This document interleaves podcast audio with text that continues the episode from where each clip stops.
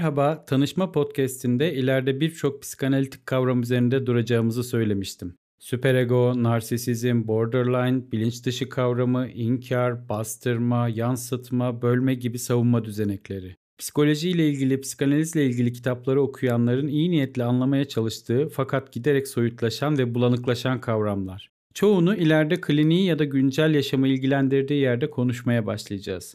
Ama bir tanesi var ki hiçbir içerikte ağzımdan düşmeyecek. Nevroz aşağı, nevrotik yukarı. Bu nedenle bu kavramı benim anladığım ve yorumladığım şekliyle size tanıtmak istiyorum. Psikodinamik psikiyatri ile ilgilenen farklı kitapları okursanız, nevrozun tanımının bir sayfa kadar tarif edildiğini ve her birinin farklı olduğunu, benzer bir şeyi anlattıklarını görürsünüz. Bu tanımlar sade ve üzerinde anlaşılmış şeyler değildir. Zaten farklı terapi ekolleri bu kavrama farklı gözlüklerle bakarlar. Aslında çoğu zaman dil ile ifade edilmesi zor ama bir kez anlaşıldığı zaman da bilinen, görüldüğü zaman da tanınan bir şeydir. Bu nedenle iki tane hikaye ile anlatarak anlaşılmasını kolaylaştırıp sonra yeniden tanımlamaya çalışacağım. Ama yine de bir cümleyle nevroz benim için kendinden yeterince memnun olmamak, belli bir ölçüde kendini değersiz hissetmek ve onaylamamak. Haydi öykülere başlayalım. Bu arada bu hikayeleri dinlerken ara sıra aynen bende de böyle oluyor diyorsanız, empati yapabiliyorsanız, gülümseyip birçok yerde kafanızı sallıyorsanız sizde de bir miktar nevroz olabilir. Bu nedenle hikayeleri kendiniz olsanız ne hissedip ne yapacağınızı ya da sizin davranış ve tepki stilinizin nasıl olduğunu düşünerek dinlemenizi isterim. İlk hikayeyi kendi lise 2-3 yıllarımdaki halimi hayal ederek anlatacağım. Diyelim ki Gökhan Öz, Şanlıurfa Ceylanpınar Devlet Hastanesi Psikiyatri Polikliniğine internetten giriş almış olsun. O yaştaki biri ne için başvurmuş olabilir? Aslında psikiyatriye başvuruyorsa her şey olabilir. Sakalının bıyığının para şeklinde dökülmesi sonucu cildiye doktoruna gitmiştir. Steroidli iğneler yapılmıştır. Sarı tüyler çıkmıştır. Sonra tekrar dökülmüştür. Düzelmeyince stres olabilir denerek psikiyatriye gönderilmiştir. Uykusuzluk, arkadaşlarla geçinememe, çabuk öfkelenme, depresif şikayetler, ders çalışamama, bende dikkat eksikliği mi var düşüncesi, sosyal fobi, özgür irade var mı, yaşamın amacı gibi varoluşsal ve felsefi sorular bazen. Örneğin benim o yaşlardaki birçok şikayetim ve belirtimden birisi şöyleydi. Birden içimde beliren rahatsız edici bir düşünceye göre şu ışığı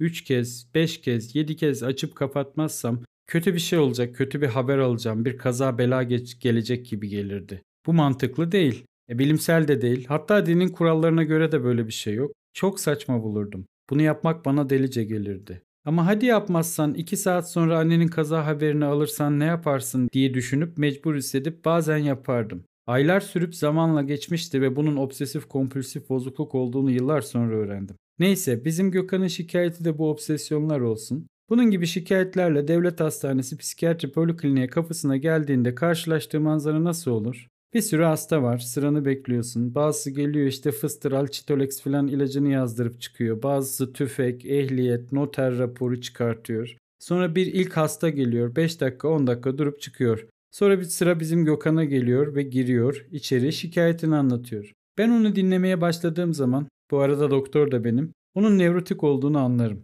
Nasıl anlarım? Fizikten 40 aldım, salak gibi son iki güne bırakırsan öyle olur tabii değişinden anlarım. Arkadaşımla tartıştık ben haklıydım ama ben böyle durumlarda sesim titriyor işte yüzüm kızarıyor. Bir de onun ağzı iyi laf yapıyor. Olaydaki benim yanlış yaptığım bir taraf vardı orayı çok güzel anlattı. Ben de o sırada cevap veremedim haksızmışım gibi gözüktü. Sonra eve gittiğimde ve akşam kafamı yastığa koyduğumda işte olan şunu söyleseydim bunu söylediseydim değişinden anlarım. Ya da aynı şeyi ben istediğimde zorlamayla gönülsüzce yapıyorlar hocam. Kızıyorlar, kardeşim istemeden teklif ediyorlar. Şu şu olaylarla birleştirince ona daha çok değer veriyorlar değişinden anlarım. Ya da en basit bir soruya cevabından anlarım. Gökhan, nelerden hoşlanırsın? Bizim Gökhan şöyle cevap verebilir. E, hobi olarak mı hocam? Eskiden bir büyüğüm bu soruyu bana sorsa sanki pul koleksiyonu yaparım, keman çalmayı severim, sporla ilgilenirim, bilardo oynarım gibi bir cevap vermem gerektiğini düşünürdüm. Ama pul koleksiyonundan hoşlanırım hocam diyecek olsam içimden bir ses oğlum iki ay önce 10 tane pul aldın hemen koleksiyoner mi oldun derdi.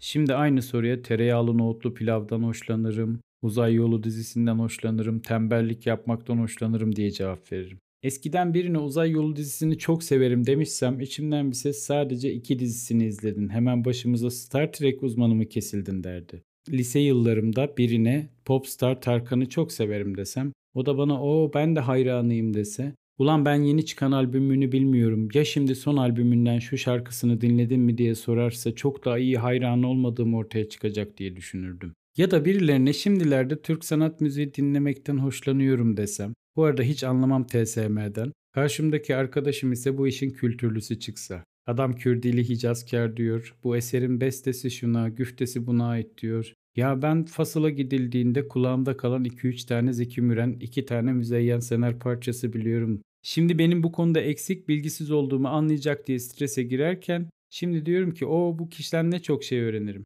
Türk sanat müziğine nereden başlayayım? O da Melihat Gülses dinle desin bana mesela. Ve bu onaylanmamanın vereceği gerginlik olmadan ilişkimiz daha güzel yürüyor. Belki çok iyi Türk sanat müziği bilen arkadaşlarından daha iyi anlaşabiliyoruz. İşte karşımızdaki Gökhan'ın birçok alanda bu tür cümleler kurması, hisler duyması bir kişinin az ya da çok nevrotik olduğuna dair bir his verir. Hikayemize dönelim. Bunu anladıktan sonra doktor bizim Gökhan'a diğer hastalardan farklı olarak sadece ona 10 dakika daha fazla vakit ayırsa, önerilerinde ilaçlarında başka hiçbir fark olmadan herkesi 10 dakika görürken onu 20 dakika görse, sohbete benzeyen ama sadece onun hayatını öğrenmeye yönelik tek yönlü bir merak içeren bir konuşma yapsa, Mesela fizikten 40 aldın, diğer derslerin nasıl dese, e, matematik 68, geometri 72, Türkçe 70, kimya 90 dedi mesela. Yahu çoğu dersler genelde 70 civarı, fizik neden 40, kimya neden 90 diye sorsa, genelde karşımıza şöyle bir manzara çıkabilir. Bir tane fizikçi var mesela, iyi bir üniversiteden mezun, iyi anlatıyor, sorulan soruları çok güzel çözüyor ama böyle bir mesafeli, yani sana karşı soğuk mu, yargılıyor mu, soruyu götürdüğünde verdiğin cevaptan rahatsız mı oldu? Bir keresinde de hoca bir şeye sinirlenmiş tepki vermiş olsun. Bizim Gökhan o dersten soğumuş sanki. Hocayı ve dersi cezalandırıyor. Tabii ki aslında kendini cezalandırıyor. Sonra kimyacıya baktığımızda belki fizikçi kadar yetkin bir hoca olmasa bile gençlerle biraz iyi temas kuran, çocuklar çok daralınca biraz gırgıra şamataya izin veren, o yıllardaki ergen kelimelerini Zottingen gelenzi filansa mesela onlardan haberdar olan ama bazen de Gökhan sen son birkaç dersir sallıyorsun ha yapma böyle diye zorlayan birisi olsun. O zaman Gökhan kimyaya bol bol kolayca çalışır, iyiyken daha iyi yapmaya çalışır. Fiziği yükseltmek daha mantıklı olsa bile kimyayı daha çok çalışabilir. Mesela ben lisedeyken öyle pek parlak sınıfında hukuk, tıp bekliyoruz denen birisi değildim. Test çözerken zor soruları şuna bir baksana diye getirmezlerdi bana yani. Sonra üst üste dershanede deneme sınavında biyolojide onda 8 net yaptım. Sayısalcıların ya da teknik kafalı öğrencilerin genelde en sevmediği sayısal ders de biyolojidir ya netler açısından. Bana okul birincimiz olan arkadaşım biyoloji sorusu getirip sordu bir iki tane ve ben de bunları bildim. Bu o kadar iyi gelmişti ki geometri falan çalışmak daha stratejik açıdan iyi olduğu halde ve bizim zamanımızda ÖYS kısmı olmamasına rağmen ben bir ara biyolojiden Krebs siklusunun birkaç enzimini ezberlemiştim. Yani sorulmayacağı garanti olan yerleri bile severek çalışmıştım. Neyse bu konuşma bittikten sonra doktorumuz Gökhan'a o ışık açma kapama belirtisi için şu ilacı 28 gün boyunca kullan, bitince hemen kontrole gel, nasıl olduğuna bakalım diye planını çizdi. Ama giderken ben o gencin aklına bir tane de soru işareti koyup göndermek isterim. Gökhan sen de dersler 70 civarı, 90'a da çıkabiliyor, 40'a da düşebiliyor ama sanki aracın farklı bir benzinle çalışıyor. Motivasyonunun görülüp görülmemesiyle artıp azalıyor derim.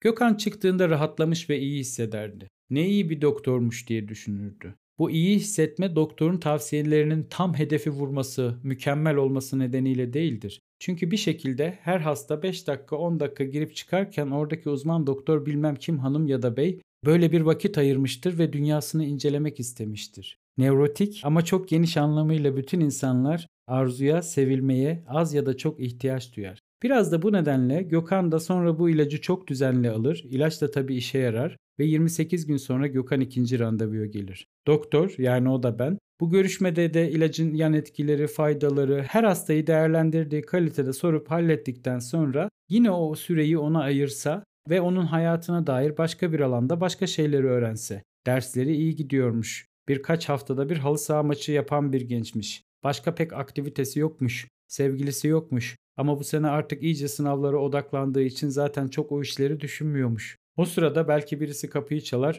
Hocam hani 10 saat oldu çıkmıyorsunuz. İçeride ne yapıyorsunuz? Bizim sıramız geldi. Biz Afyon'dan geldik. Doktor der ki biraz daha bekler misiniz? İçeride hastam var. Onunla görüşmem bitmedi. Tam o sırada ben o gencin yerinde olsam bir yandan milleti beklettiğim için utanır, bir yandan doktora zora soktuğum için rahatsızlık duyar, bir yandan doktor biraz bekleyin içerideki hastamla görüşmem bitmedi dediğinde hoşuma giderdi. İçimden ya da dışımdan ay hocam isterseniz çıkayım çok oldu diyebilirdim. Neyse ilacını iç, kontrole gel, bu ilacı 6 ayla 1 yıl arası kullanıp bırakacağız demiş olsun. Bir ay sonra Gökhan 3. görüşmeye geldi ve fakat bu sefer doktorumuz ki o da bir tane insanoğlu bugün sol tarafından kalkmış olsun. Karısıyla kavga etmiş olsun. Pek konuşacak hali olmasın. Ya da diyelim ki bu sefer görüşme perşembe gününe denk gelsin ve o günde Ceylanpınar ilçesinin pazarı ve tüm köyden gelenler, alışverişe gelenler sıra almış, biten ilaçlarını, raporlarını yazdırmaya gelmişler. O gün 35 hasta değil de 65 hasta var. Veya doktorumuz mesaiden sonra 5-10 dakika geç çıkmayı önemsemiyor normalde ama o gün kayınvalidesini havaalanından almak için başhekimden izin istemiş. Bir saat erken çıkacak.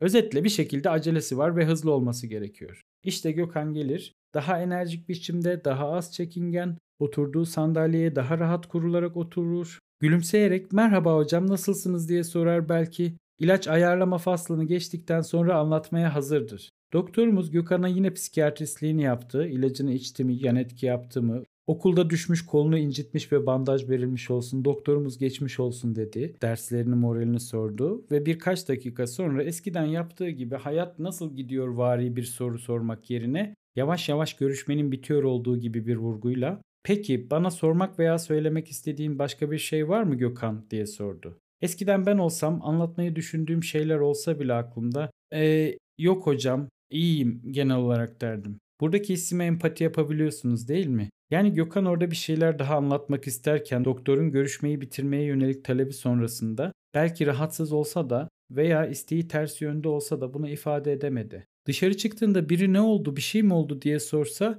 kötü bir şey oldu da diyemeyebilir. Zaten nevrotik duygularına biraz yabancıdır. Acıyı yaşar ama kırıldı mı, üzüldü mü, kızdı mı, utandı mı bunların net olarak üstüne düşünmeden yaşar. Nevrozunun kendisini onaylamayışının değersizliğinin ağırlığına göre bizim Gökhan'ımız doktoru hiç suçlamayan bir şey de söyleyebilir. Bence bu iyi doktor sende bir ümit olmadığını anladı, zamanını başkasına vermek istedi diye düşünebilir. Veya iki kere konuştunuz diye hemen koca ilçenin doktoruyla arkadaş olduğunu mu zannettin? Lise bebesi seni. Zaten hep böyle yapıyorsun gibi bir cümle söyleyebilir. Veya bazen o kadar sarsılmış hisseder ki o doktora bir daha gelmeyebilir. Halbuki doktor aslında herkese yaptığından farklısını yapmadı. Sadece daha önce verebildiği bir şeyi bu hafta vermedi ya da veremedi. Neyse bizim Gökhan da belki kırıldı ama hem 6 ay kullanacağız dediği için hem de iyi kötü son zamanlarda kendisiyle en çok o ilgilenmiş, o doktor onu karşısına alıp bir birey gibi davranmış olduğu için bir sonraki kontrole de gelir. Ama bu sefer 28 gün sonra tıkır tıkır ilacını içip değil de belki 35-40 gün sonra gelir. Bazı günler unutmuştur. Fizik sınavına yaptığı şeyi aslında burada yine yapmaktadır. Dördüncü görüşmeye geldiğinde kapıyı çalar, biraz daha böyle efendi bir şekilde nazik bir şekilde oturur ve diyelim ki en başta doktora 100 puanlık kırgınlık veya hayal kırıklığı olsun. Doktor onu içeri buyur edip de bilgisayarın notları reçeteleri karıştırıp ya Gökhan senin ilacının bitmiş olması lazım. Ne oldu niye geç geldin diye sorarsa ben eskiden olsam hemen ya hocam ilaçlar aslında yetti bugüne kadar da bazı günler unuttum diye savunan bir pozisyona geçerdim. Bir 25 puan affetti. Aslında doktor bize kızdı ama bizim adımıza kızdığı için kimyacıda olduğu gibi bu böyle kötü hissettiren bir şey olmadı. Sonra doktorumuz ya geçen kolun sargılıydı ne oldu iyileştin mi diye sorduğunda ben hemen iyileştim hocam teşekkür ederim derdim. İşte böyle nezaketli bir geçmiş olsun iyileştin mi sorusuna hepimiz gülümseriz. Ama ben aa hatırlıyormuş diye ayrı bir yerden de mutlu olurdum. Aklımın bir yerinde acaba gerçekten mi hatırladı yoksa bilgisayara not almış oradan mı baktı diye bir düşünce bir milisaniye geçip giderdi. Ama bir 25 puan daha affetti. Sonra doktorumuz ya geçen sefer seninle pek ilgilenemedim. Kayınvalidemi havaalanından alacaktım. O yüzden kısa bir görüşme oldu. Kusura bakma dediği zaman hem kalan 50 puanın hepsini de affetti. Hem adamın günahını aldım diye biraz mahcup hissetti hem de daha çok sevindi. Çünkü kendi hayatına dair bir bilgiyi işte kayınvalidemi alacaktım. Ondan seninle ilgilenemediğim gibi bu kıymet verme, akranlık, eşitlik, birey olarak kale alınma hissini yaşattı. Hatta tam bu noktada bu kadar önem verdiğimiz bir yere koyduğumuz kişiler tarafından suistimal de edilebiliriz. Örneğin bu örnekteki gencimiz sonraki görüşmesinde annesine el açması bir boşnak böreği yaptırıp doktora götürse, doktor da uzun zamandır böyle güzel bir börek yememiştim deseydi, gencimiz zahmetli ve pahalı olmaya başlasa bile her görüşmesinde annesine börek yaptırmak zorunda hissedebilirdi. Üst üste 2-3 kez börek götürdükten sonra bir sonrakinde götüremediği zaman da rahatsızlık ve utanma duyguları hissedebilirdi. Bu nedenle bir nevrotik kıymet açısından çok yüksek bir yere koyduğu kişiye suistimal edici birisi olmasa dahi yorucu bir şekilde hizmet edebilir ve istenmediği halde kendinden de verebilir. Hele bir de suistimal edici birisi ise hani bu hafta o böreklerden yok mu deniyorsa ya da daha yakın bir ilişkide bu ilginin karşılığını yorucu bir şekilde istiyorsa işte o zaman eyvah. Şimdi buradaki önemli bir soru bizim Gökhan doktorun kayınvalidesini alması nedeniyle veya o ilçenin semt pazarının perşembe gününe denk gelmesi nedeniyle neden duygu durumu bu kadar çok iniyor ya da çıkabiliyor? Ötekilerin yaptığı ya da yapmasını beklediğimiz, ben olsam böyle yapmazdım dediğimiz davranışlarla neden bu kadar acı çekebiliyor? Burada Gökhan'ın yapmasını istediğimiz ya da terapiyle değişmesini umduğumuz şey, hani o doktorun acelesinin olduğu üçüncü görüşmede Gökhan sormak ya da söylemek istediğim başka bir şey var mı diye sorulduğunda, vallahi hocam genel olarak yok Gayet iyiyim. İşler iyi gidiyor. Teşekkür ederim. Ama siz benimle biraz konuşuyordunuz, sohbet ediyordunuz. O çok iyi geliyordu. Ondan yok mu desin. Aslında anlatmayı düşündüğüm obsesyon dışında şeyler var desin. Doktor da bugün yok çünkü hasta çok veya şu işim var dediğinde o zaman zaten teşekkür ederim hocam bir dahaki sefer görüşürüz diyecektir. Nevrozu açıklamak için anlatacağım ikinci hikayeyi başımdan geçen bir olay ve çocukluk anısıyla anlatacağım. Bundan birkaç yıl önce 3-4 yaşlarında kız çocukları olan bir arkadaşımız çift bize misafirliğe gelmişti. O sırada bizim köpeğimiz vardı adı Cookie. Bunlar Cookie ile oynadılar. Kuyruğunu çekiştirdi, arkadaş oldular. Misafirlik bitip de giderken çocuk kapı eşiğinde bizim köpeğe dönüp Cookie ben gidince ağlama tamam mı diye sordu. O sırada benim bir çocukluk anım aklıma geldi. Böyle filmlerdeki gibi flashback sahnesi gibi değil tabi. Daha önce kendi terapimde bahsettiğim anılardan bir tanesi aklıma geldi. Benim babam öğretmendir, dedem de çiftçiydi. Yazları köye yardım etmeye giderdik. Bir gidişimizde köylüler bir bahçeye oturup piknik tüpüyle çay demleyip nohut, arpa, harman muhabbeti yapıyorlardı. O sırada komşumuzun beyaz kocaman bir çoban köpeği vardı ve ben de işte sevebilir miyim, ısırır mı diye sorduğumda zincirini çözdü, ısırmaz dedi ve biz onunla uzunca bir süre oynadık. Yattık, yuvarlandık, arkadaş olduk. Misafirlik bittiğinde benim etrafımda dolanıyordu. Ben de onların bahçelerinden çıkarken o kız gibi dönüp bir soru sordum ama onun gibi yüksek sesle sormaya cesaret edemedim. Acaba bunlar yarın tarlaya çalışmaya gittiklerinde ben bu bahçeyi açsam ve bu köpek beni hatırlarsa yine gelir arkadaş oluruz oynarız. Ama ya bir şekilde beni tanımazsa ya da atladığımda hav hav hav diye gelirse çok korkunç bir köpek ben alim amca yetişin diye bağırsam yetişirler mi diye düşündüğümü hatırlıyorum. Yani o eşikte bu köpek yarın gelsen beni ısırır mı diye soramadım. Şimdi bu benim düşüncelerim o kız çocuğunun ben gidince ağlama tamam mısından daha kompleks cümleler. O yüzden ben o kız çocuğundan birkaç yaş daha büyük olmalıyım. Ama temelde iki tane masum çocuk. Bir tanesi kız, bir tanesi erkek. Bir tanesi uzun, bir tanesi kısa olabilir. Farklı özellikler açısından birisi daha şanslı, birisi daha şanssız olabilir ama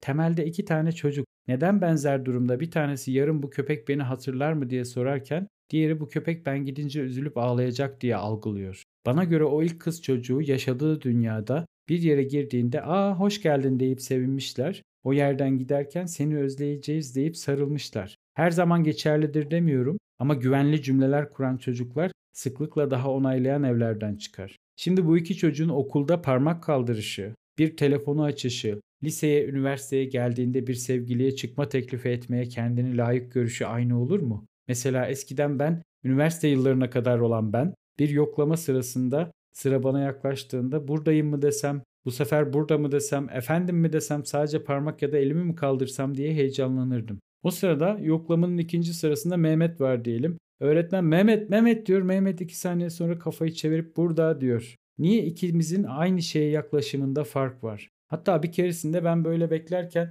Benden önceki kız ismi Ayşe olsun diyelim. Ayşe dendiğinde ben böyle refleks olarak parmağımı kaldırmıştım. Ve işte bütün sınıf Ayşe ismini atladım diye gülmüştü. Bu anı neden benim beyin hücrelerimde yer kaplıyor da Mehmet'in böyle anıları yok. Şimdi bir hayali örnek kuralım ve o ilk örneğimizdeki kız çocuğunun ev telefonu çalmış olsun. Alo, alo, annen nerede? Evde değil. Ne yaptı? Çıktı. Nereye çıktı? Dışarı çıktı. Nasıl, nereye dışarı çıktı? Bilmiyorum işte çıktı deyip kızıp bizim kız çat diye telefonu kapatmış olsun. Pekala onun annesi geldiğinde Kızım sen Ayşe ablanın suratına telefon mu kapattın? Bu ayıp. Hadi gel beraber arayıp özür dileyelim derken belki benim annem koşarak sen Ayşe'nin suratına telefon mu kapattın? Onlar zaten bizi çekemiyor. Şimdi gülümserin çocuğu terbiyesizmiş diyecekler diye kendi yaşadığı bir anksiyete ve korkuyu belki bana yaşatırdı. Hani böyle dizilerde, filmlerde karikatürize edilen bir sahne vardır ya. Hasta divana yatar, terapist haydi çocukluğunuza inelim der. Aslında terapide çocukluğun önemli olmasının nedeni budur.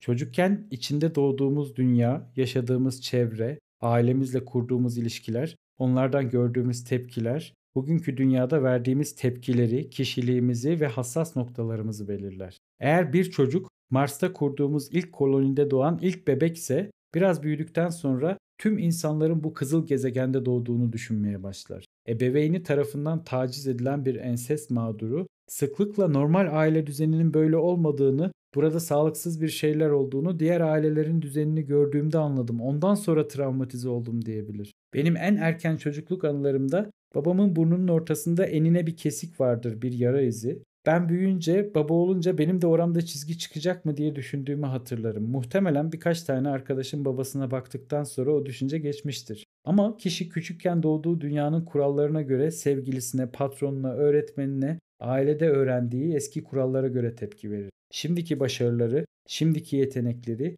şimdiki maddi durumu aynı anksiyeteyi, aynı endişeyi gerektirmese bile çocukluk zamanları sıkıntı, fakirlik, tartışmalar, kavgalar içinde geçmişse böyle bir ailenin, böyle bir mahallenin, ilçenin, ülkenin içine doğmuşsa eski acılarını, endişelerini bugüne taşır. Sanki başka herkese hayatın kullanım kılavuzunu vermişler, bize dağıtmamışlar gibi. Sanki başkasının hamuru birinci kalite kuşa kağıt da bizimki saman kağıtmış gibi. Sanki başkası elini kolunu nereye koyacağını biliyormuş da biz tam yer bulamıyor, sığdıramıyormuşuz gibi hissetmek. Eskiden bir arkadaşım benim bugün iki tane işim var dediği zaman hmm adamın işi varmış diye düşünürdüm. Benim hiç işim varmış gibi hissetmezdim. Bir gün işim var diyen bir arkadaşıma merak edip sordum. Ya ne işim var diye. Adam fatura edeceğim gibi bir şey demişti. Ya ben her ay fatura ödüyorum ama hiç de işim varmış gibi hissetmiyorum diye düşünmüştüm. Bu yorucu, insan türüne özgü, belli bir dereceye kadar herkeste olduğunu düşündüğüm durum eğer belli bir yoğunluktaysa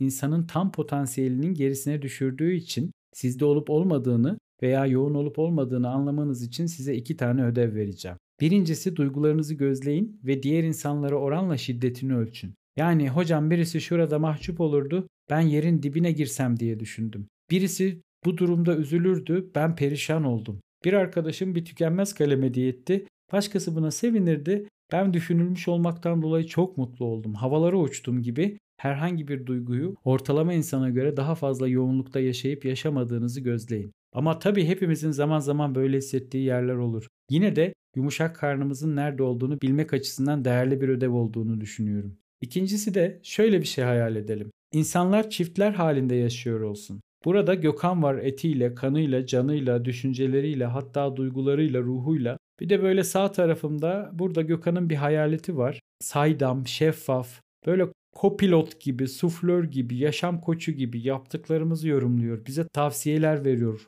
olan durumun manasını açıklamaya çalışıyor. Her olayı bizimle birlikte değerlendiriyor. Herkesinkinin nasıl konuştuğunu ve sizinkinin nasıl konuştuğunu düşünün. Yani bir başkasınınki kendine ya bu hafta sonu 5 tane işim vardı ama 2 tanesini yapıp gerisini nasıl sağladım. Ayaklarımızı uzatıp yattık gibi konuşuyorsa o sırada sizinki ya işte 5 tane işim vardı anca 2 tanesini yaptım öyle mal mal oturdum diye konuşuyorsa ya da iş yerinden biriyle karşılaştık diyelim. Gözlerimiz birbirine değdi, geçtik. Bir başkasının suflörü ya bizim Ahmet selam vermedi. Görmemiştir herhalde. Gerçi ben de ona selam vermedim. Hem en son aramız iyiydi. Neyse bir şey varsa çıkar ortaya kokusu diye 5-6 saniye düşünüp başka şeylere geçerken bizimki ya Ahmet niye selam vermedi? Acaba bir şey mi oldu? İki gün önce konuşurken de aramız iyiydi ama o sırada bir şey danışmıştı, bir işi düşmüştü. Acaba onun için mi iyi davranmıştı? Ya da birisi arkamdan kötü bir şey mi dedi gibi konuşup düşünüp duruyor. Sizinki de böyle söylüyor mu diye bakın. Önümüzdeki günlerde sizinki size ne diyor? Yumuşak mı, sert mi onu bir gözleyin. Genelde bu konuşan ses sadece bizim sesimizmiş gibi hissederiz. Evet içinde bizim sesimiz de vardır. Artık ama annemizin, babamızın, öğretmenimizin, kardeşlerimizin, mahallemizin, süperegomuzun, vicdanımızın da bir sesidir. Ve o ses genelde size ne yorumlar yapıyor, neler söylüyor bir gözlemenizi öneririm. İleriki videolarda bunu nasıl yavaş yavaş değiştirebileceğimizi öğreneceğiz. Ama eğer sizinki de benimkinin eskiden olduğu gibi çok eleştirelse şimdilik o sese neden bu kadar acımasızsın biraz yumuşak ol demeye çalışın. Sonraki içeriklerde görüşmek üzere. Bu podcast'i daha çok kişinin görmesi için beğenmenizi, eğer bu podcast'ten yararlanacağını düşündüğünüz arkadaşlarınız, yakınlarınız varsa paylaşmanızı ve sonraki içeriklerden haberdar olmak istiyorsanız beni takip etmenizi rica ederim. Görüşmek üzere, sevgiler.